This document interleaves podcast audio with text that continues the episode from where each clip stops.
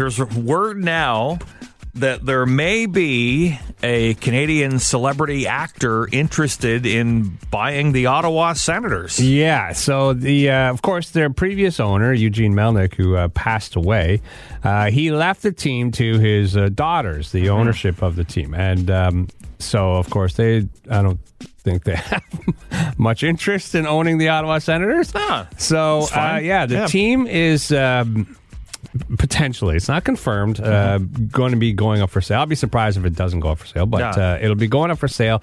And yeah, Ryan Reynolds, who's the star of uh, Deadpool and uh, Green Lantern on a much smaller scale, but uh, uh, he has uh, been shown interest in purchasing the uh, the, the team.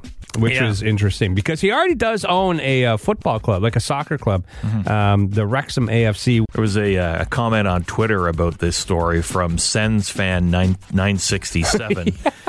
it says if Ryan Reynolds buys the Ottawa Senators, maybe they can have Deadpool nights, or better yet, Deadpool Ottawa Senators jerseys.